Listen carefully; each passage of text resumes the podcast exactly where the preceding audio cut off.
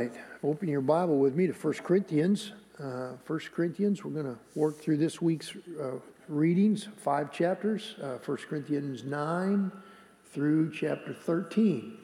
So we're going to peruse through these here. So, a little background. Do you remember what missionary trip was Paul on when he planted the church at Corinth? Do you remember? First, second, or third?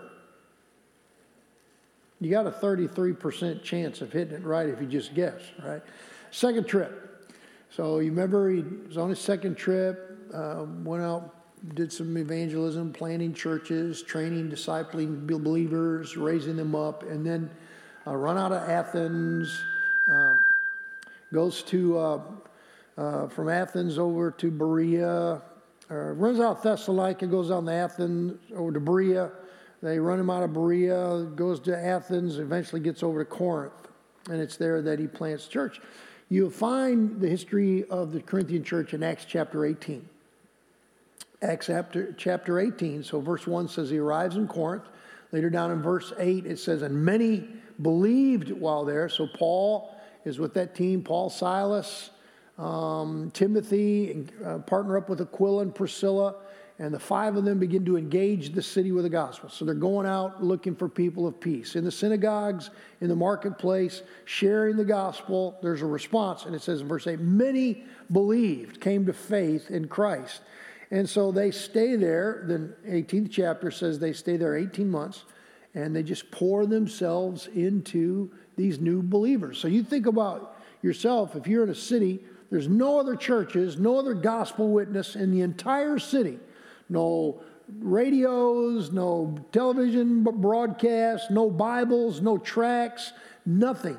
So you got to plant a church. So then you got to pull all these new believers in there.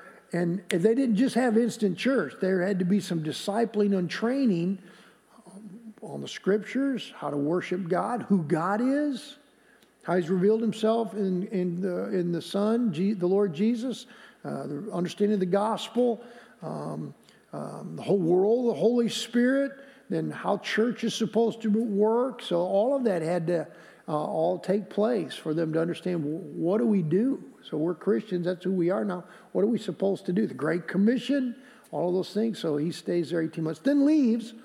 Eventually, on his third trip, when he's going back to revisit previous churches to strengthen them, to check on their faith, he's always concerned about the faith of Christians. How's their faith? So, you, you know, when, when you're going through some tough times, trials, difficulties, how's your faith? Are you trusting in the Lord? Praying in faith, staying strong in faith? Um, and so he's, he's concerned about that. When he arrives in Ephesus, then he receives a letter. Someone from the church at Corinth knows that Paul's in Ephesus. They send a letter over and in that letter that they first write to Paul, they say, We're having some problems. We're, we're, and, uh, and he references their letter several times in 1 Corinthians. He says, Now concerning the things you wrote to me, so he said they're having some problems. So he writes this letter, 1 Corinthians, in response to their letter describing all the issues and problems they were having in the church. So, um, if you want to know a little bit about the, how the church got started, you read the book of Acts. If you want to know how churches are to operate and function, you read the epistles. So you don't, you don't read the book of Acts to know how churches are to conduct themselves. You just get the history, how it got started in Acts. But all these epistles, 1 Corinthians, 2 Corinthians, Galatians, Ephesians, 1 Thessalonians, all these, and then the pastoral epistles to these guys.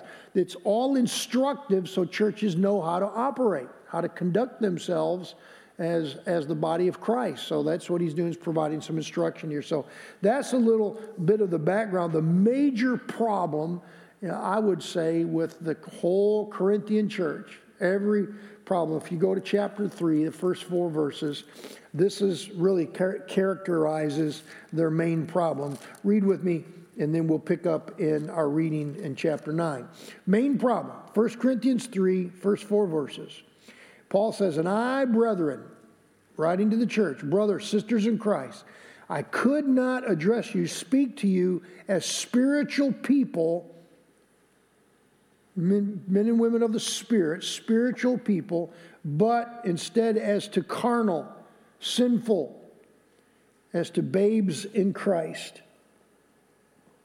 I fed you with milk and not with solid food.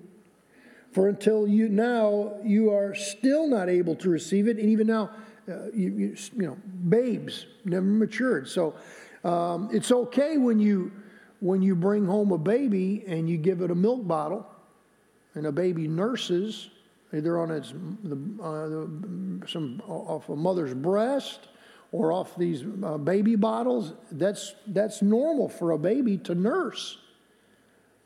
How'd you? you know, if I if I walked in here today and I had a little, instead of having a water bottle, what would you all think? Pastor Charlie came in there and he had a Playtex disposable nursing bottle, and he was sucking on the bottle, just just sucking on the bottle. You'd think, yeah, there's something wrong with him. Well. Reverted back.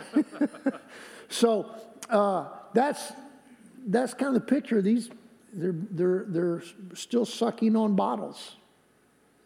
And you want to know why there's problems in other areas of their lives? Because they're still sucking on bottles, nursing on bottles. And acting, he says, acting like carnal people. You, they're acting the same way they acted before they came to Christ. he says, by now, I mean, some years had passed, by now, um, you ought to be mature ought to be stronger um, past these elementary doctrines. Um, uh, James 3 talks about, not many of you teach it, but by, by now, instead of you being taught, Paul says you ought to be teaching. Uh, do you think there should be a shortage of teachers in the church? Why don't more people teach? Why can't we start more classes? You know, starting, always starting new classes, new cells, new cells, new cells grow, new class. Why can't we? A lot of times we can't start classes. People don't want. People don't want to teach. Not willing to teach. They're not willing to put in the time to study the preparation, or they haven't matured, and after many years, they still don't know the Bible. They know about Columbo. They know about Matlock. They know about Wheel of Fortune. They know about their favorite television shows. They know about CNN and Fox and what's going on politically. They spend a lot of time, hours listening, watching all of that, but they don't know the Bible. Paul said, by now, you ought to be teaching instead of being taught, being, being taught. Um, uh, well, I could, I could, I could talk a long time about that. We'll move on about uh, older Christians still nursing them out. So let's pick up chapter nine. So what is chapter nine this week uh, as we started reading? What is chapter nine about? Well, it's about liberty, Christian liberty. Have you heard that subject? Christian liberty, Christian freedom, free, our freedom in Christ, our liberty in Christ. So a little background to chapter nine was you remember remember in chapter 8 Paul stressed this whole subject of Christian liberty, Christian freedom. But he says in chapter 8, it does have limits. So while all things may be permissible for me, not all things are beneficial. Um, there's certain things that you and I, uh, Christian, are just forbidden from. And then there's a lot of things that you might be free to do, but you'd be better not to do. Um, and so he, he, he lays that out. Uh, much of what you and I do or choose not to do as a Christian is because out of concern for my brother.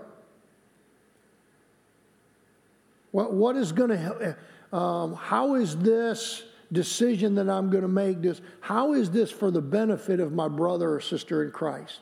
What if there's a weaker brother sister in Christ? How might me choosing to do this affect their conscience?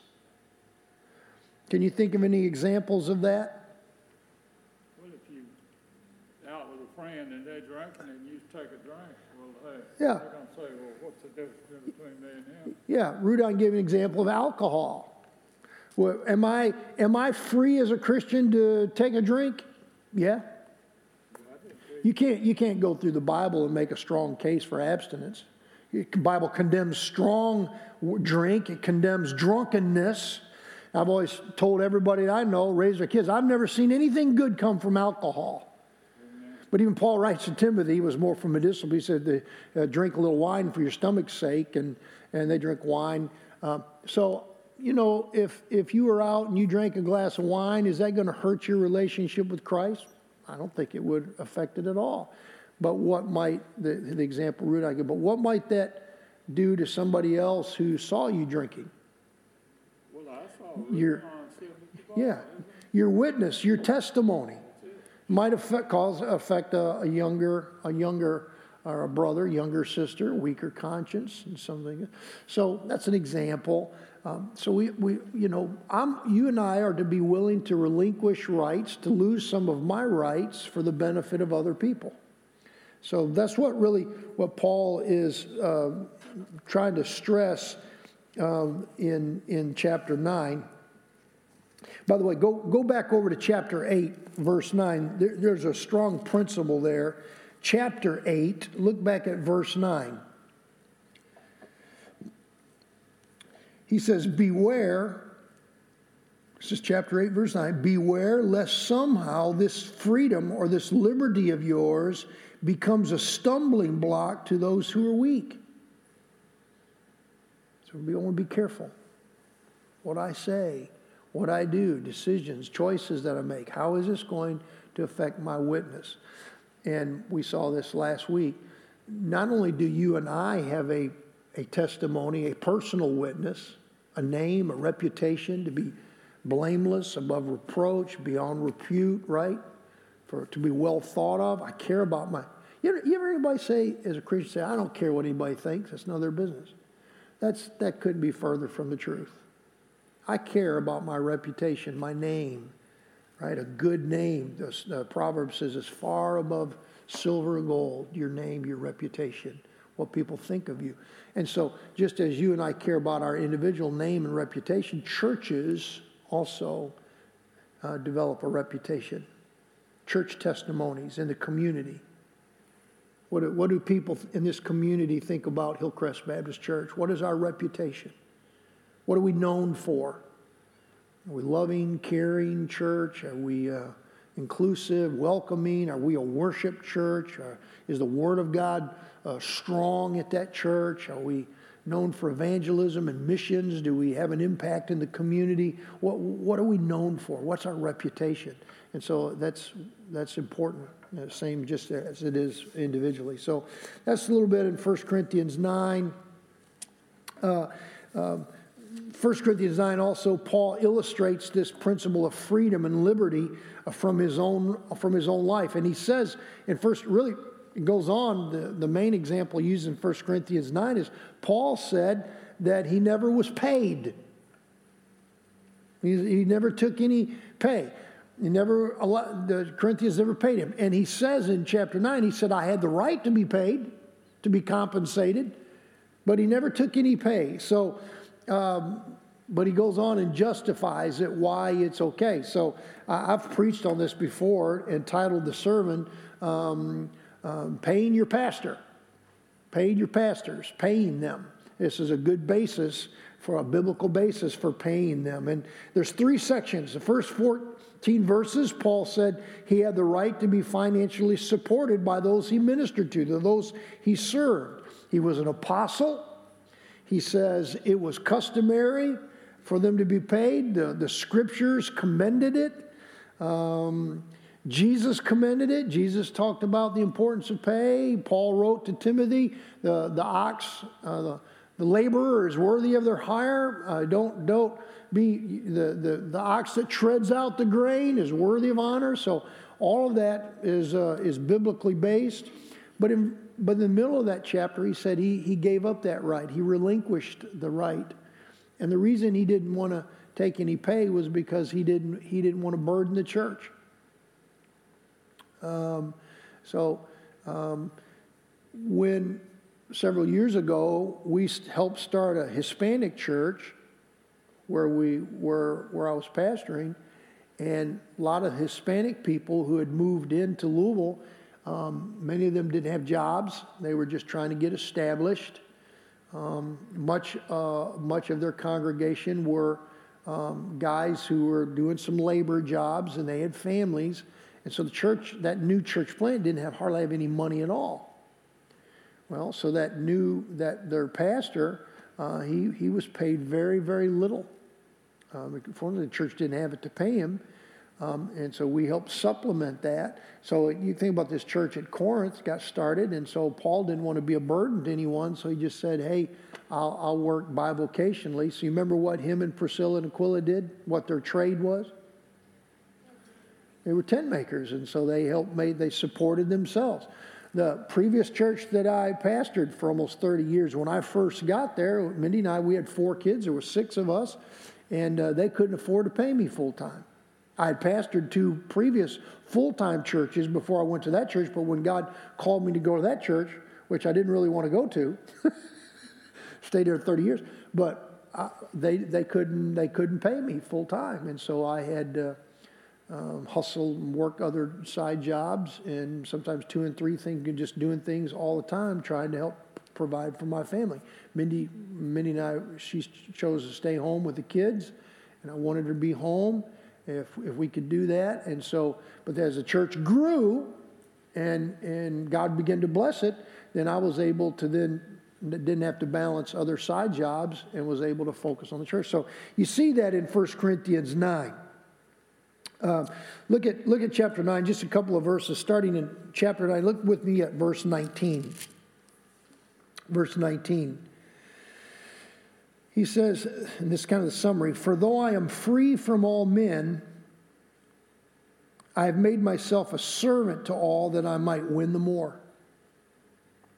To the Jews, I became as a Jew. Why? That I might win Jews. To those who are under the law, who that as under the law, that I might win those who are under the law. To those who are without the law, which would be Gentiles, as without the law, not being without law toward God, but under law towards Christ, and I might win those who are without the law. To the weak, what does he say he became? As weak, that I might win the weak. I become all things to all men, that I might be by all means save some. Now, this I do for the gospel's sake, that I may be partaker of it with you. So, what is he saying? He's saying, Paul's saying, I want to learn to connect with people. I want to learn to relate to people for the purpose of advancing the gospel. So when I'm around Jews and they have certain customs and certain things to do, I'm going to adapt to their customs and their culture and their way of doing things to connect with them so that I might share the gospel with them, win them to Christ. And so you, you see uh, when, uh, when, you, when missionaries go into other parts of the world, they have to learn the customs and the traditions and the cultures and the language and in order to connect with them, to, to build a relationship with them. So that's what Paul's saying. So if you've got a next door neighbor who lives to you, and this guy's a mechanic, works on cars, one of the ways to connect with him might be what? Yeah, go watch, see what he does, or say, hey, can I ask you a question? Uh, could you come over? I'm having a little issue with my car. What, what do you think's wrong? Just, just learning to connect. Somebody that likes to garden. Hey, tell me about your garden. Uh, somebody who is you know, just learning to connect with our neighbors. By the way, do you know your neighbors? Are you connected with your neighbors? You know, sometimes people don't even know their neighbors. You know, so learning to connect with people that you might win them. Read, read the rest of this with me uh, chapter 9, verse 24. Do you not know that those who run in a race all run, but one deserves the prize? Run in such a way that you may obtain it. And everyone who competes for the prize is temperate in all things. For if they do it to obtain a perishable crown, for we an imperishable crown. Therefore I run this, thus, not with uncertainty so you see, he's running, he's living.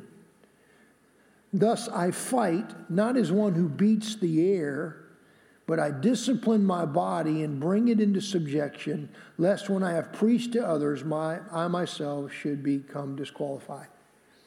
So I'm running the race, running the race. I don't want to be disqualified. I want to be faithful. I want to do all that I can to connect with other people to advance the gospel. That may even be putting my own rights, my own preferences, dying to self, putting all that aside so that I put the interest in what's best for other people ahead of my own. So that's uh, kind of a summary of chapter 9. Chapter 10, still on the subject of liberty. Um, and what seems to be happening here is some of the Corinthians found out that they had liberty in Christ, and so they started abusing it. Hey, if I, boy, if I'm free from all these cultural restraints and all these traditions, then I'm just going to then go. I'm, I'm just going to do what I want to do. And so there were some abuses, and so Paul is going to address this here in chapter chapter ten. Uh, and uh, gets into this. Um, the first 13 verses, uh, he refers back to some Old Testament saints. Um, the Old Testament stories, Paul says in, to the Romans that all of this previous scripture, the Old Testament was written for our instruction, for our benefit. So if you look at chapter 10, he refers back to the saints, uh, the people of God. Um, and as a point, look at verse 6. Now, these things became our examples to the intent that we should not lust after evil things as they also lusted. And so, you and I can go back and study the Old Testament character stories and learn from those examples. Right? The men this week on Thursday morning at 6 a.m. going forward, we're going to start a, a, men's Bible study, and our first study is from the life, life of Samson. Judges chapter 13 through 16. Well, you know what? Men can learn a lot from studying the life of Samson. Not that he did things right, but he did things really bad, really poorly. You can learn from that. Uh, you think there's value in learning from other people's mistakes? Certainly. And so uh, that's what he says here in verse 6 that we can learn from those examples um, not to lust ever evil things. By the way, look at verse 7. Let me go through these. Tells us some things to stay away from. Verse 7 Do not become idolaters. Verse 8 Nor let us commit sexual immorality. Verse 9 Nor let us tempt Christ. Verse 10 Nor complain. Uh oh.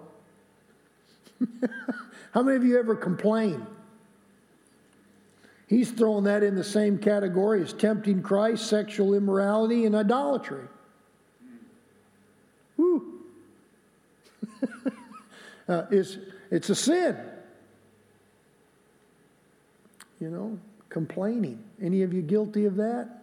Yeah, I think we all would be complaining, complaining, always complaining about the weather, about this, about that, about that person complaining about my church, complaining the music's too loud, or complaining about this, or just anything, just complaining about my doctor, about my car, about my just just you know, just complaining, negative, all that, right? Uh, verse 11. Now, all these things happened to them as examples, and it was all written for our admonition.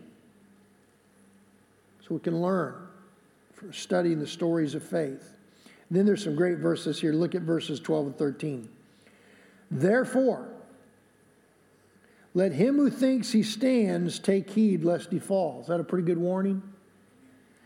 And then he says, No temptation has overtaken you except as such as is common to man, but God is faithful.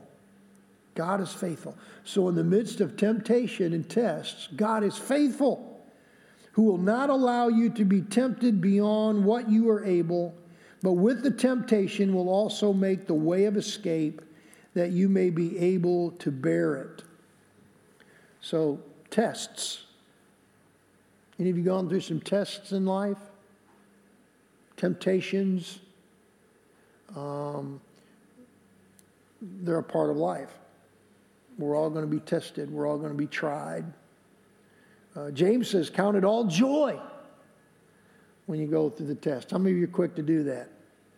Oh my goodness, you know, you get hit with a, a big financial bill, you know, car repair. Oh, I was talking to a guy this week. He was backing up his trailer, and uh, something happened to it, and the trailer twisted and it tore up the whole rear quarter panel of his pickup truck.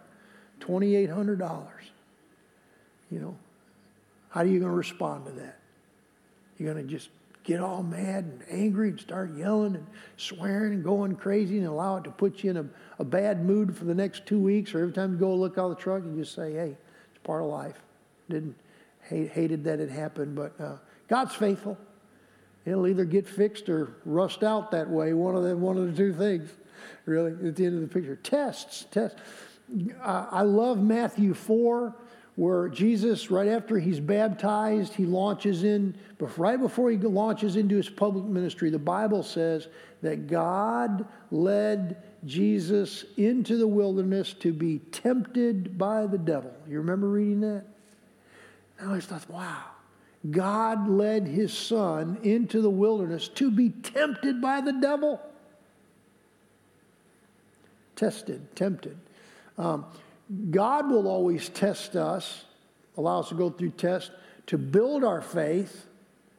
The enemy will always use those situations for temptation to, call, to weaken our faith. And the difference, whether it comes out for our good and for God's glory, or whether the enemy gets glory from it and honor from it, is by our response. And I found and you have too in your life, that a lot of the tests and things that we go through in life, we don't really have much control over. Some we do. Some of the things, hardships that we go through in life are because we make bad decisions and put ourselves in bad circumstances. But a lot of the things we go through in life just going to happen. They just happen. Um, you know, Jesus said it's going to rain on the just and the unjust. Difficult things are going to happen uh, started reading through the book of Ecclesiastes, and Ecclesiastes says there's going to be a lot of trouble in life, a lot of tests, a lot of trials. Uh, what we have control over is our response. Are we going to respond in faith? And so that's, that's what's uh, being uh, really, Paul is emphasizing here. It tells us to flee from idolatry, flee from all of these evil things. 1 Corinthians chapter 11. Let me move a little quicker here.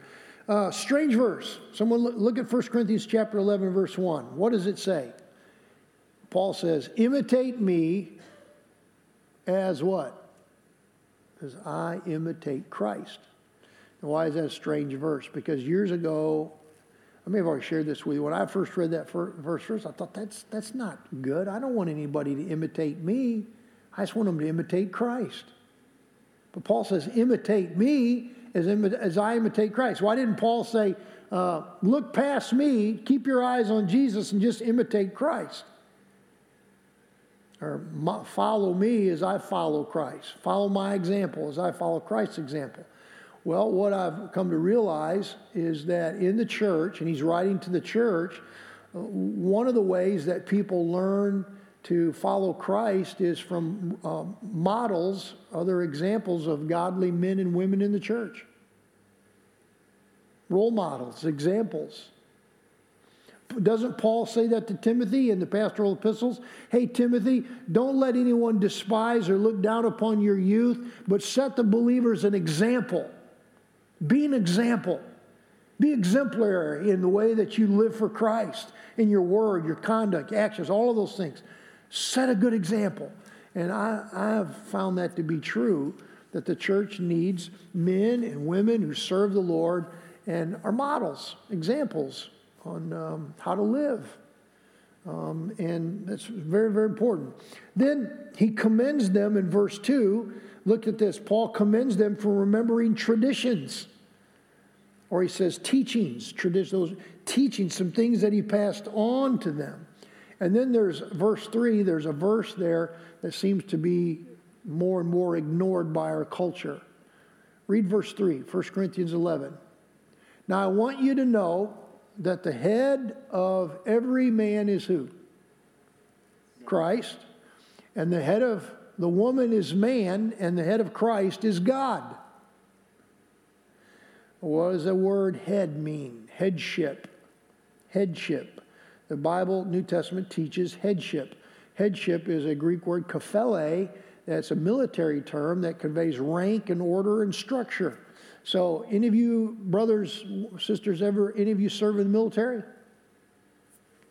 Roy, some of you have? Back here, Jackie has? Is there, stru- is there structure in the military?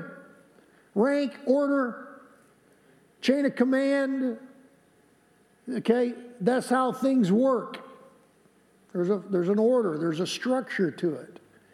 And the Bible says that there's a structure, there's an order here also for the church. Starts in the home, but it's also in the church. And it says, and so this rank is you have God the Father, Jesus the Son, the husband, and the wife. And so, really, for example, knowing how the church is to function or the, the home is to function, then study how God the Father relates to Jesus the Son. How did that role work? How did that function? He says, God the Father is head of Jesus Christ the Son. Likewise, the husband is the head of the wife. So he said, Well, I don't like that. I don't, what do you mean? Husband is the head of the wife. I don't, I don't like that. What is that? Well, so how did it work? Before you say, I don't like it, well, so think, go back to God the Father and Jesus the Son. There was a, God the Father was the head of Christ. So, what do we know about the relationship, the way that Jesus functioned and related to God the Father? Were they equal? Were they, were they equal? God the Father and Jesus the Son? How many of you think yes? How many of you think no? They were fully equal, right? The Trinity, God the Father, fully equal with Jesus the Son, fully equal with the Holy Spirit. The Godhead, the Trinity, they were one. So, God the Father wasn't superior to Jesus the Son. They were one, equal, fully spiritually equal. So, how did they? But Jesus humbled himself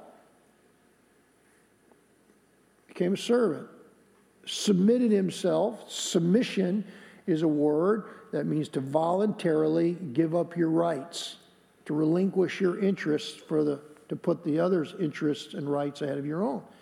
Jesus, without any loss of his own dignity, without any loss of his value or worth, he submitted himself to the Father's interests.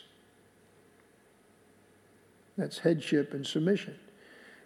Also, you never see God the Father barking out orders to Jesus the Son. That's not what headship is. Well, I'm the head, I'm the man, and so I'm going to make demands in this house. You don't see God the Father relating to Jesus that way. Do you? You ever seen any place in the Gospels where God the Father is ordering the Son around? Not at all. He loves the Son cares about the Son, and Jesus cares about the interests and what's best for the Father. And, and both interests, God the Father and Jesus the Son, are also on, on, uh, on us, on others, otherness, on us.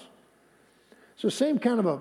Uh, so there, there. You remember I talked, or mentioned earlier, there was evidently some problems in the Corinthian church. People abusing their liberty and their freedom not really caring about the decisions and actions and the words and how it affected other people.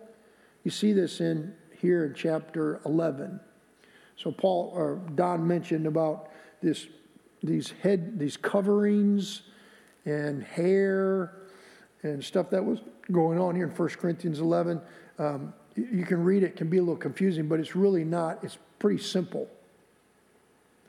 Um, culturally, in 1 Corinthians, in that culture, um, there, there were some cultural practices that conveyed um, um, being, being uh, um, masculine and feminine, male and female. So culturally, there, women kept their heads covered. You know any cultures that are like that today? Women wear burqas. What is the full full face thing covered, Tracy? With what the the burqas? Yeah. So Islam, um, uh, women still wear those head coverings, and it's it's because of they modesty. Modesty. Women are to be modest. They're to keep those heads covered, and pretty much every else every other part of their body covered too, um, except maybe their hands and feet. Um, but that's a cultural, modest thing for women. And, and so you see the same thing here in Corinth. I don't know exactly what the head coverings were, but these Christian, I mean, these women started feeling some freedom in Christ, and so they started disregarding some of their cultural coverings. And Paul saying to them, no, no, why? Because you, you, you're trying to connect with other people. You're still trying to be culturally sensitive to advance the gospel. For women to say all of a sudden, um, I'm free in Christ and I don't care about this, I'm going to do whatever I want to do, it would, it would cause division in the church. And so that's kind of an example of what's going on there. Culturally, uh, women were to wear long hair. It was part of the culture. It's part of being feminine, right? Glory of women, long hair. Well, um, that's a cultural thing. And so for a woman, woman to take off a head covering and cut her, shave her head or cut her, cut her hair short, that was, that was not culturally viewed well. That was only done for like a crime, Yeah, Because yeah, so you yeah, and to, to if you wanted to shame a woman, you would you would shave her head. That was a that was a shameful thing to be done. Which wa- we we knew uh, a couple in um, in Indonesia where some young Indonesian girls had come to faith in Christ and renounced Islam, and so they brought them into a public square and they shamed them. They took their clothes off and shaved their heads. These two teenage girls to shame them. All right? So that's what's kind of going on in Corinth. So um, Paul is Paul is saying that um, that's that's part of the culture being masculine and feminine. Uh, you, you you guys know about the Mennonites, Church of the Brethren? You remember see the women that have the little round doilies on their heads? You remember you see that? That was that wasn't a that was a that's a that's a something that those churches you still see that some it's a it's a sign of submission and humility where the women still do that. So- so a lot of that what's going on there in 1 Corinthians 11 is steeped in that. There's a lot of submission to their husband also. absolutely Speak out in church. Sign of that. So cultural head coverings, hair coverings. What, what I would say is that, what would you say is applicable for us, for our culture? You think any of this applies to our culture? Do you think that, I mean, and I have great respect, but like a Pentecostal denomination, four square assemblies of God, you still, women don't, don't cut their hair. Right? They still wear it long and they'll wrap it up into buns, beehives, and those kinds of, things, right? That's, that's, they still interp- take a more literal interpretation of that. I don't think we do, right? Um, the, I, I think what would be applicable for us is to be culturally sensitive to what is masculine and feminine. feminine. I, st- I still think that's important. Um, God created ma- uh, males and females, masculine and feminine, and whatever that is, and that can vary from culture to culture, but I, I still think that um, when we go out into New Albany, you should still be able to tell that a man is a man, and you should still be able to tell that a woman is a woman, and, and you and I, as believers, should still dress modestly. You see some on television, and you don't know really Yeah. what, what it is, you know, Yeah. Yeah, I, you guys have been like me. I've gone out before, and Mindy I'll be somewhere, and, you see some young person. I, honestly, I don't know if it's a male or a female. Short. I don't know. And and you know, then there was this whole cultural. It's a big cultural thing with young women. How many of you remember when the when girls started really shaving off their hair real short, and they wore black gothic stuff, and they wore black army boots and military fatigues, and you know that was a. You remember that when that all how started back some years ago, right? Uh, I don't I don't think that's appropriate for a Christian. And somebody's going to listen to and think, well, is that very judgmental? They can think what they want. Christians should be dressed modestly, and, and people should know that I'm a man publicly. And by the way, let me just let me just add this to this. There there are there are people, men and women in our culture who are struggling with identity issues, sexual identity issues. Okay? Now that might be hard for some of us to understand how can a, a young man not be sure he's a man, a male? And why, how, can it, how is it possible that a young girl is not sure that she's a girl? And while we may not understand that, that is a very real issue for a lot of young people. And, and, it, and it's not funny. And it, and it doesn't need to be made fun of. Okay?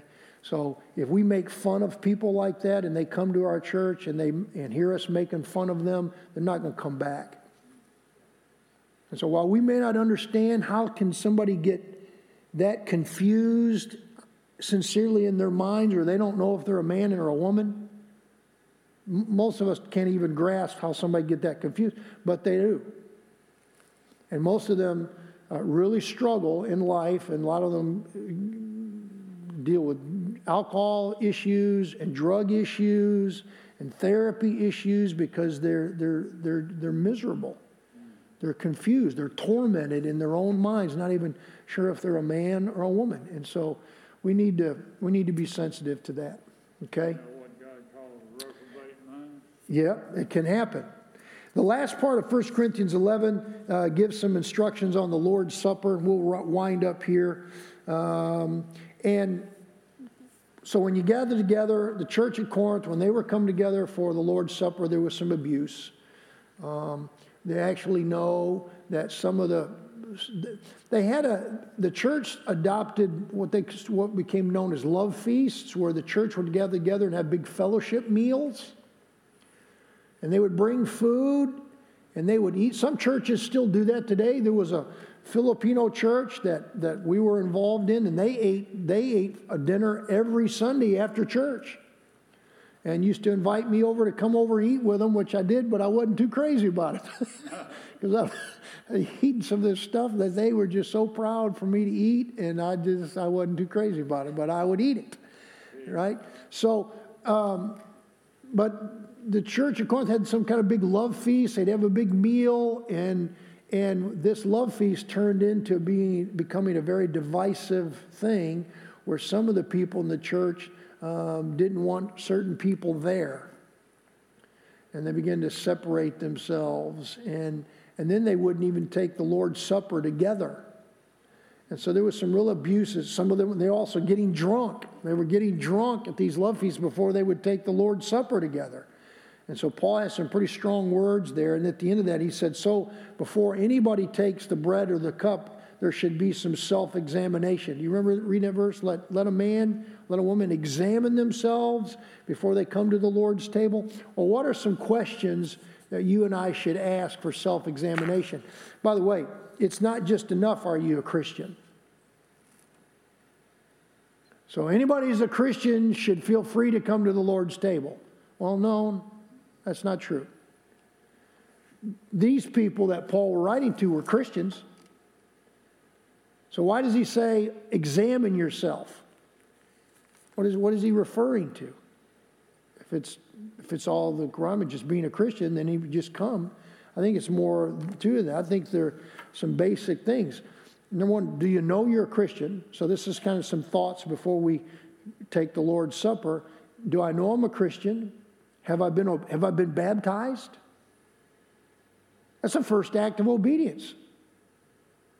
You know, I want, am I in a right relationship with God? Am I a Christian? Have I been baptized? That ought to be important.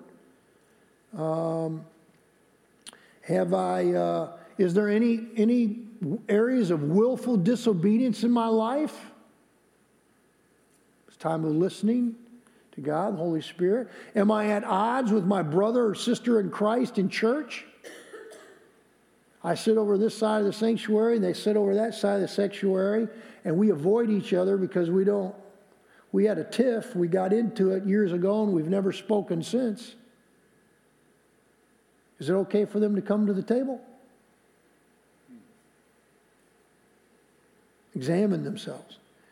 Um, disobedience. Am I at odds with people? That's, that, that before we come to the table, it's a time that we remember Jesus' sacrifice on the cross for us, and it's a time that we reflect on the gospel. And not only do we reflect, think about the cross. The cross has a vertical stock to it, where we think about our relationship with God, but then there's a horizontal stock to it where we think about relationships with others. And so that all of that should occur during some self-examination. And we humble ourselves and, and we, we listen to the voice of the Holy Spirit before we come to the table. Chapter 12, all about spiritual gifts. Verse 1 I do not want you to be uninformed or ignorant, brethren, concerning spiritual gifts. Spiritual gifts. So uh, let me say this about spiritual gifts. Um, spiritual gifts are divine endowments or abilities that God gives to us to serve Him and to serve the body of Christ. Gifts. And I've had people ask me questions about what about natural talents, natural abilities?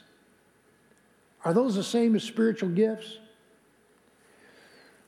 Well, I think they're not listed in the Bible, but let me think about it this way.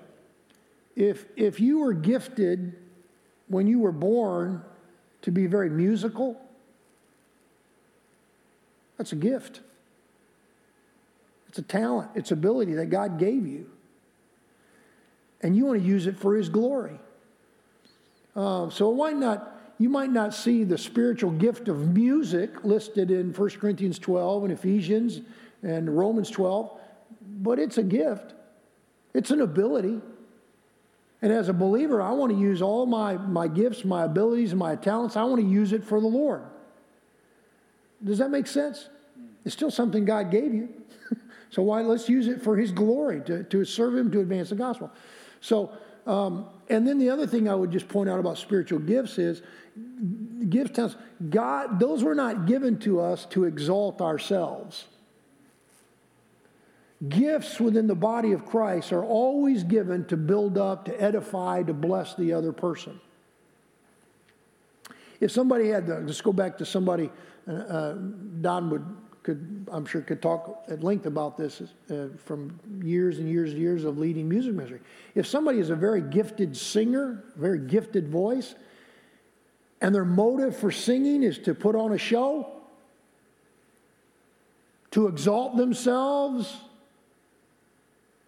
uh, I think I think the, they're disqualified. That's what was that was the problem at Corinth is everybody was trying to draw attention to themselves, and it was chaotic and caused division. So, hey, I like all kinds of music. I will tell you just a little personal. One of the reasons I got turned off years ago on Southern gospel music, not that I don't like the Southern gospel music, I didn't like the Southern gospel quartets. Because many of them come, in the sh- come into your church, they put on a show. Take their jackets off, start swinging their jackets around, walking up down the aisles, and they got all the gestures and mannerisms. It's a big show. And it makes me sick. And so I got turned. So it's not that I don't like the music, it's not that I don't like the lyrics. And I'm not all quartets are that way, but many of them are. And I just think it's abhorrent. When people sing or serve in the body of Christ, it is always for, for the glory of God, for Him to increase, for them to decrease, and it's always to bless and build up and edify other people. It is never to draw attention to myself or to put on a show. Motive. right? You, you you all, you all with me? know what I'm talking about? You know, when, when our kids were growing up in the church, Mindy played and the girls, every time Mindy would play the piano home, those little girls would go running into the family room where the piano was and they'd sit on the piano bench and they'd want to sing. And they're pretty good. Uh, she'd sing. Our son would go in there. When Mindy was, when our kids were growing up in church, she wouldn't let them sing very much in church when they're little because she wanted to understand that even though it might be cute, drilled him. it's not a show, it's not a performance. You're drawing attention to the Lord Jesus Christ, trying to glorify Him and honor Him. And so, motives and spiritual gifts and service, right? What is my motive for wanting to serve the Lord? It's always for Him. So, uh, it's all to build up by Christ. Then the last thing here, chapter 13 is the love chapter. Uh, end of chapter 12, Paul says, But I show unto you a more excellent way. He's talking about spiritual gifts. But there's the most, what does he say is the more excellent way? Love. And if you look at verses 4 through 7 of chapter 13, he describes love, and it's, it's an action. Love is kind, love is patient, love is forgiving, keeps no record of wrong. Love bears all things, believes all things, hopes all things, endures all things. Love is action. We think sometimes love is an emotion, a feeling. And uh, there's an emotional feeling part to it. So I love Mindy. We've been married, I forget how many, 38 years, for a long time. And, uh, and it's been good. And I love her, and she does me, but that relationship, a lot of it is based on how we treat each other. Well, I have I, she and I willfully make decisions about how we're going to treat each other. That's love. Now, is there an emotional aspect to it? Yeah. I have feelings for her. Still like to hold her hand. You know, still like to be with her, and she does me. There's and there's feelings, but but our love is not based on feelings, tingles. You know, it's it's and and so Jesus said in John 13, 34, 35 that this is how the world will know you're my disciples. Do you remember what he said? This is the evidence. By what? Your love for one another. Don mentioned that before we got started.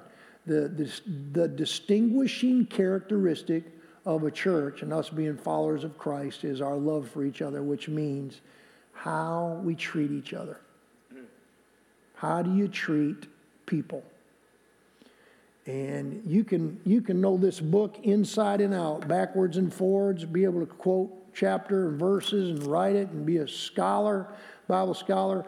But if you don't love people, you really haven't learned much. And that's what he said in 1 Corinthians 13, right? Very beginning. If, if I make a lot of noise, I don't love people, I'm like a, just a clanging cymbal a big, big drum. I make a lot of noise. But he said, if I don't have love, then what? It's worthless. It's worthless. Big zero. I preached a sermon uh, from 1 Corinthians 13 years and years ago. As I started the sermon, while I started reading the text and, and preaching, I had a guy on a on the drums, and I just started beating the drums while I was preaching. Just beating the cymbals, drum, just making awful. You know, trying to make the point. You know, the more excellent way is love. Loving God, loving people. So, not only is it the chief characteristic of being his disciples, but it's part of the great command. What's the most important commandment in all the Bible? Matthew 22. You shall love the Lord your God with every fiber of your being, heart, soul, mind, and strength. And with all that you are, you want to love the Lord and adore the Lord, and you want to you want to love your neighbor as yourself. Who's your neighbor? Well, whoever that you see around you who is in need that you can minister to, that's your neighbor. Remember the parable, uh, the Good Samaritan? Saw three guys saw the guy in need on the side of the road. They passed him by, but the Samaritan saw uh, the, you saw that Samar- the Samaritan there would, and, and cared for him. He was in need, so he ministered to him. That's love. That's what love does. All right. God bless you. We're, we're all finished.